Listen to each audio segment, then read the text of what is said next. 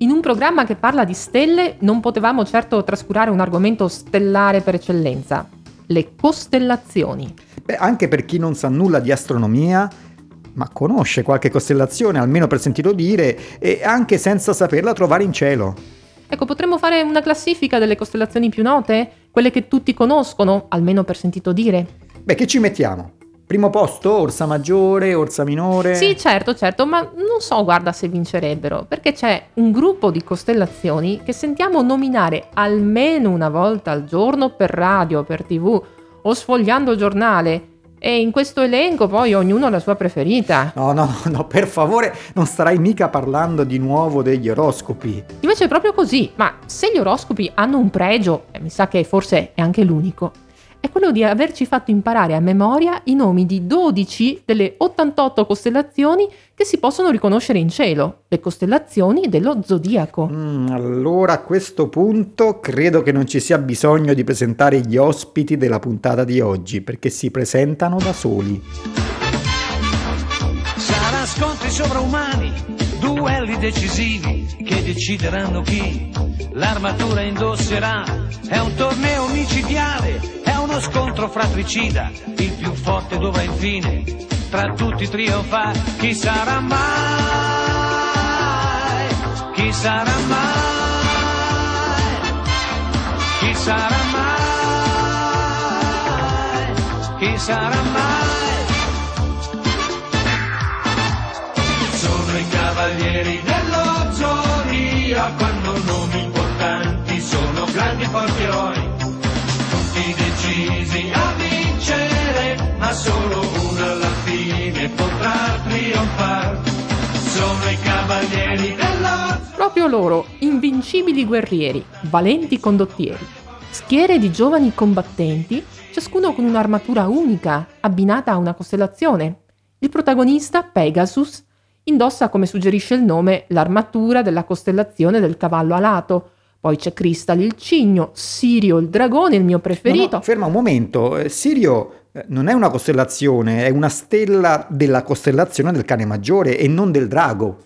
Eh sì, lo so, guarda, questa è una cosa che può generare confusione, ma il nome non è altro che l'adattamento italiano del nome originale del personaggio che indossa l'armatura, Shiryu. Placa la tua ira, Sirio, non hai ancora raggiunto il cosmo ultimo. Puoi ancora fermare la pienezza del dragone. Fermati, o anche tu brucerai nel nulla insieme a Capricorn. Lo sai che questo potere non dà speranza. Fermati, non lasciarti bruciare dal fuoco astrale. Non c'è più molto tempo, fermati adesso. No, non lo farò. Non ho paura di perdere la vita se devo impedirti di fermare la corsa di Pegasus. Ma tornando a noi, dovresti aver avuto subito qualcos'altro da obiettare. Eh sì, perché le costellazioni che hai citato non fanno mica parte dello zodiaco. Eh, anche se la sigla cantava così, bisogna dire i protagonisti, eh, i protagonisti della serie, appartengono alla categoria dei cavalieri di bronzo. Sono i cavalieri d'oro quelli che indossano le armature dell'ariete, del toro, dei gemelli, eccetera, eccetera. Ciascuno presidia una delle dodici case presenti nel grande tempio, ciascuna destinata a diventare teatro di scontro nel corso di questa lunghissima serie. Cavaliere di Virgo, dunque Arles è riuscito a trovarti.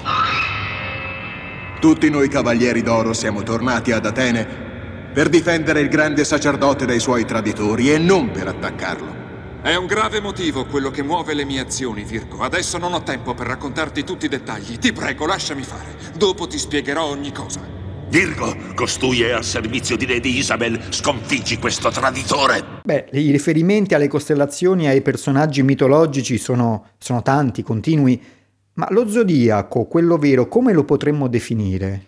Dal punto di vista astronomico lo possiamo immaginare come una fascia circolare che avvolge la volta celeste. È quella regione del cielo lungo la quale di notte troviamo la Luna e i pianeti appartenenti allo zodiaco sono le costellazioni, diciamo così, attraversate dal tragitto apparente che questi astri compiono in cielo. Passano e ripassano sempre lì.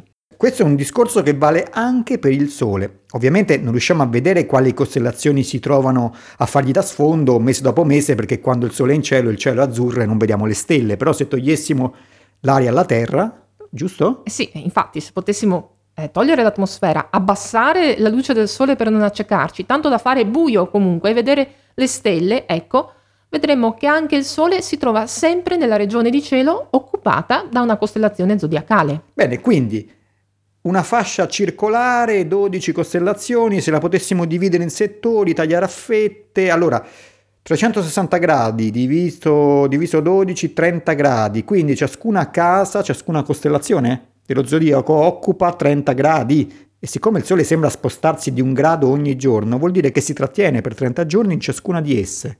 Ecco, così eh, sarebbe troppo facile, così piace agli astrologi, ma in realtà alcune costellazioni occupano meno spazio di altre lungo lo zodiaco.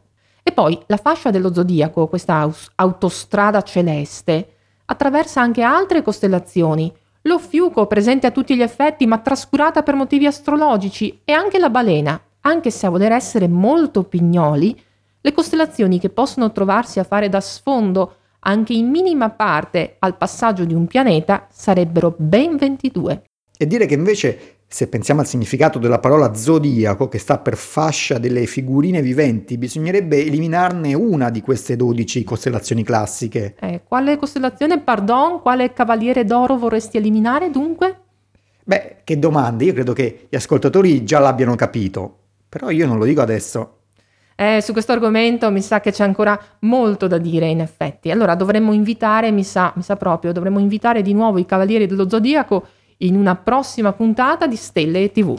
Sono i cavalieri dello zodiaco, hanno nomi importanti, sono grandi e forti eroi, tutti decisi a vincere, ma solo uno alla fine potrà trionfare.